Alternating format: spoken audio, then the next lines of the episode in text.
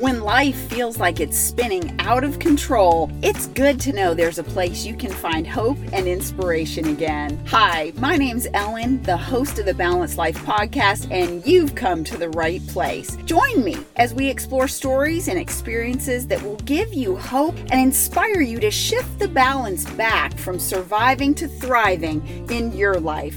Welcome to the Balanced Life Podcast. Hey friend, welcome back to the podcast. This is the balanced life. It's not the perfect life. It's not the exact life, but it is the balanced life. And today, that's what I want to talk with you about. I want to talk with you about balance. I have been living in North Carolina, and I have been working at walking and running up this mountain. This the hill is so steep. The switchbacks and the curves were kind of daunting in the beginning because I haven't been running very much. But I decided to do it anyway and to get my, my butt out there and practice every day on this hill. And so I've been going and doing it. And this morning I was reminded again of how I practice balance by just putting my shoes on. So when I'm standing in the doorway, if I'm not sitting down putting my shoes on, I practice balance. And that is a really great brain exercise. So if you haven't been doing that, I just want to share with you what I do because it is a really great thing to do, especially for those of us who are getting older. Most falls are precipitated because of a loss of balance. And the more you can strengthen that, the better off you'll be going forward. And besides that, who doesn't need more healthy brain real estate? And that's exactly what practicing balance does, is it strengthens those neural pathways. Pathways. It helps with your neuroplasticity and the two lobes of your brain talking one to another. I stand on one foot and I bend over and I pick up one of my shoes and then I put it on while I'm holding it up in the air. Now, if your balance isn't real strong right now, I highly recommend you stand near a wall. So if you need to brace yourself, you can, but I encourage you to try and do it slowly and carefully without any assistance. And the more you do it on the daily basis or a few times a week, the more you practice it, obviously, like anything else, the better you're going to get. And you're going to see, if you do it consistently, you're going to start seeing how you are strengthening those neuro pathways. You're going to start seeing a change, a shift in your balance. And it's so cool. It really is encouraging when you start seeing that because it enlarges your belief barrier, or I should say it reduces the belief barrier. It enlarges your belief in what's possible.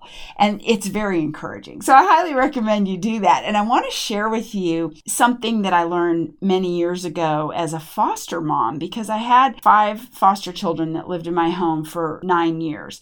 About three or four of them I ended up taking to a developmental specialist because they were having some challenges with movement and with thought processes and schoolwork. And so I took them to this specialist. The exercises that she had them do in her evaluation were crossing the midline exercises. Those all have to do with balance as well. When you're standing on one foot and then you're switching to the other foot, or you're having to hold your arms out at your sides and cross the midline and do exercises one side to the other. And I recognized in some of those evaluations how beneficial exercising your brain is for that kind of benefit, for that kind of progress and growth. One of the kids was having some struggles with reading. The doctor had them read a short paragraph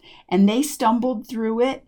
They had trouble reading all of the words and making the sentences flow, and there were lots of stops and starts. And it wasn't out of nerves. It was the reading. It was the whole process. So then the doctor had them do about three or four minutes of some exercises. And then she selected another paragraph. It was the same length, but it was something that this child had not read. As they began to read, it was as if a whole nother child were standing there. It was absolutely remarkable because those exercises had given the pathway. It's very much like stretching before you go do something. It is that warm up, and it was remarkable. I can't say enough about that because it's something that I have continued to practice. I will always do it. I know people into their sunset years who have continued doing stretching and yoga, and especially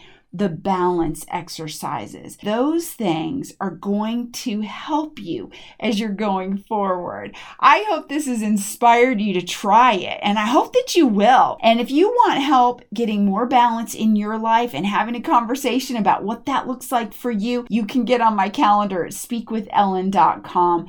Thank you so much for listening. Thank you for hitting the five-star button on iTunes because that helps other amazing people just like you find this podcast faster. I look forward to talking with you next time. And there you have it, another Balanced Life podcast in the books. Thanks so much for listening. Would you do me a favor? Would you get on iTunes or wherever you listen to the Balanced Life podcast and leave a rating for the show? It helps amazing people like you find the show faster. And that's who I'm looking for. Amazing people just like you. And when you're ready to work together to shift your life from off balance to abundance, get on my calendar at speak with ellen dot com.